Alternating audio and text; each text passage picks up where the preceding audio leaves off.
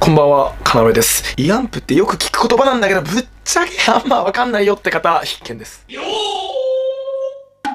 はい、よくニュースで慰安婦が賠償金どうたらこうたらとかよく聞くかと思います。えー、これはですね、結論から言うと、日本と韓国の、まあ、まあ言っちゃえば国際問題のことです。え、現在、従軍慰安婦問題という名前で色々議論されています。え、そもそも慰安婦とは何か慰安婦というのはですね、戦地で兵士の性的な相手をしていた女性のことです。えそして日本と韓国のことの発端はですね、1991年なんですね。韓国側が1937年から1945年までの間、第二次世界大戦の当時の日本軍が朝鮮人の女性を強制的に、強制的に連行して性的奴隷にしてきたのではないかと訴えてきたのです。え確かに1900年代前半っていうのは日本はですね、向こうのね、韓国側からの要請もありね、韓国をですね、合法的に併合し、保護下に置いていたので、日本軍がですね、朝鮮人女性をですね、慰安婦にしていたという事実はありました。しかしですね、組織的にかつ強制的にね、当時の日本が、え朝鮮人女性を強制連行したという事実はありません。えつまりですね、必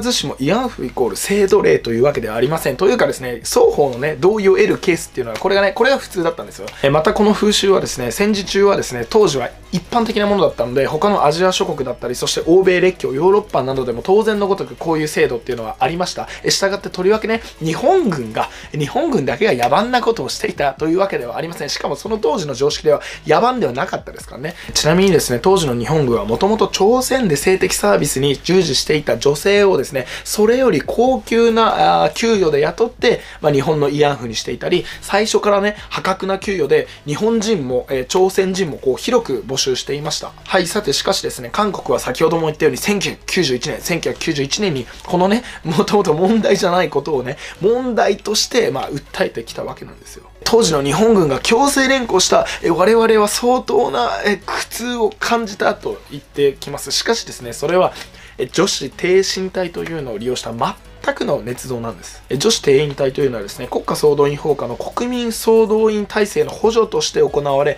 工場などでの、まあ、勤労労働に従事した女性たちのことなんですね。これらにはですね、もちろん朝鮮人だけでなく、日本人も含まれます。さて、韓国はですね、慰安婦をこの女子低身体と絡めて、もう騒いでるわけなんですよ。しかし、女子低身体をですね、招集し、工場などで、勤労をいただいた事実はあるんですけれども、彼女たちをね、慰安婦として利用した、証拠っていうのは全くありません。日本側としては、もう捏造だとね、反発してるのは、まあ、これはね、もう当たり前、当然のことなんです。さて、そんな中ですね、1996年、1996年に日本国内から衝撃の告白がなされます。それが有名な吉田証言。吉田将元とはですね、吉田誠二という男がですね、戦中、戦時中ね、陸軍兵士であった際に、日本の政府の軍令によって、日本軍の軍令によって、朝鮮人女性を強制的に組織的に連行したと告白したものなんですね。これによってですね、それまでにも謝罪や賠償を行っていた日本はさらに向かい風にさらされ、立場が厳しくなりました。ちなみにこの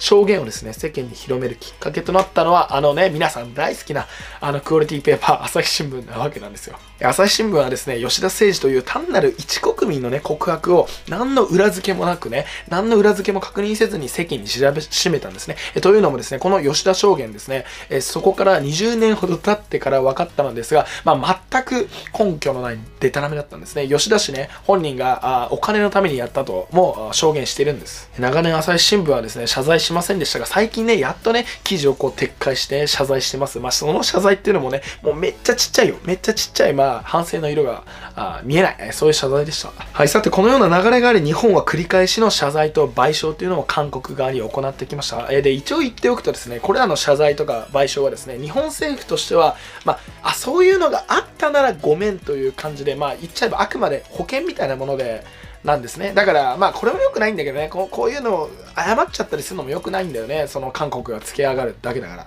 ちなみにその賠償とか謝罪っていうのは1992年には宮沢喜一総理が公式に謝罪、えー、93年には河野洋平官房長官が、まあ、謝罪の談話、あ河野談話ってやつですね。そして95年、えー、2015年には、5年前ですよ。2015年とか。で、95年、2015年には合わせて60億円ほどの賠償金っていうのを支払いました。えー、でさ、これ記憶に新しいと思うんだけど、2015年のさ、そのの日韓合意っていうのはさ、慰安婦問題日韓合意として最終的かつあ不可逆的な解決という形が取られたんですね。もうこれで終わりってことですよ。で、だからね、韓国政府も当時ね、慰安婦問題について、今後は非難、批判は控える、もうしないと声明を出してるんですよ。しかしその2年後、2017年、ムン・ジェインね、大統領があ大統領に就任すると、まだ慰安婦問題は解決されていない。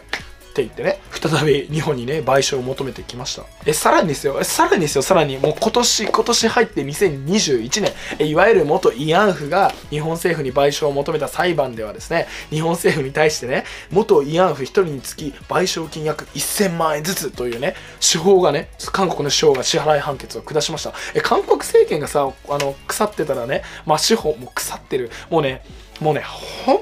当にね、本当にどうしようもない国なんですね、韓国っていうのは。僕はね、2015年のね、そもそもね、安倍の、安倍さんのね、安倍元総理が10億円のお詫びとして日韓慰安婦合意というのをね、結んだのもそもそも僕はね、反対だったんですね。え、だってさ、日本と朝鮮半島の戦前のね、戦前のトラブルっていうのは全て1965年の日韓基本条約でね、全て解決したことになってますから、え、日本がね、あ朝鮮をね、支援しますよ。大韓民国を支援しますよ。じゃあもうこれで、えー、昔のいざこざは終わりね。え、これでね、え解決なはずなんですね。えだからね、じゃあそれでもね、韓国がこんなに今までね、めちゃくちゃ言ってくるなら、じゃあ1万歩譲って1万歩譲って2015年の日韓慰安婦合意でもう韓国、日本にね、えー、捏造の慰安婦のことを言うのやめてね、こっちは10億円もう払いますから、もう終わりよって言ったんですよ。が、また2年後、そして今年、えー、もっと払えっていうね、向こうが言ってきた。そして韓国の司法がそれを認めて判決を出した。もうさ、もう笑っちゃいますよね。はい。まあこういうわけで慰安婦問題が今もこの時も続いてしまっているということなんですね。はい、さてではですね、ここでもう少し政治的な面からこの問題を見てみようと思います。えー、ムン・ジェイン、前の大統領、パク・クネをはじめとしてですね、なぜですね、韓国はじゃあこれだけ、えー、日本に対して、えー、騒ぎ立てるのか、これはですね、外交カードに使えるんですね。だって、騒げばさ、どんどん騒げば日本というね、ATM から金が引き出せるんですかね。えそしてあとはね、これ大事です。え韓国国内というのはね、依然として反日感情が強いですから、え大統領がこうして反日を煽るとですね、その政権の支持率っていうのは上がるんですね。えだからね、えー、事実をね、誇張したり、繰り返し日本に賠償を求めているんです。えですからね、従ってですね、我々日本としては何を言われても、もう黙ると。うん、1965年の日韓基本条約。えなんならね、改めてこの前の2015年に最終解決でね、合意しただろうと、ふざけてんじゃねえよと。うん、この姿勢、まあ、この跳ね返すという姿勢が大事になります。えさて、国際関係、外交というのはですね、想像以上にですね、冷酷なんですね。というかね、まあ、それが当たり前なんですね。今日僕がですね、言ったように、まあ、あ言ったこともですね、そんなことしなくても、韓国にねお、お金あげてれば、まあ、なんか、ことを収まりやんとね、思われる方もいらっしゃると思うんですが、まあね、僕はね、それはね、アホかと。うん突き、もうね、あの、韓国はもう突き放して無視してね、毅然とした態度を取る、韓国に対しては。これで、これで、えー、世界ではちょうどいいくらいなんですよ。当たり前のこの態度がスタンダードなんですね。日本人はですね、まあ、良くも悪くもですね、人が良すぎますから、世界ではですね、少し、まあ、冷酷くらいがちょうどいいというのを覚えておきましょう。まあね、最後になりましたが、韓国のことをね、一つ褒めるとすればね、ロビー活動なんですね。まあ、つまり宣伝能力ですよ。今回の慰安婦とかもね、どんどんね、慰安婦像っていうのをアメリカやドイツ、ヨーロッパに立てますからね。まあ、そのね、屈強なね、姿勢を、まあ、韓国からも見習ってね、いわゆるロビー活動を見習って、あ日本も宣伝能力ロ、ビー活動能力を持って世界と対等にね、渡り合えるようにしていくべきだと思います。はい、今日も皆さんご清聴いただきありがとうございました。最後に皆さんチャンネル登録と皆さんグッドボタン、グッドボタンお願いします。明日も日本の誇りを取り戻す。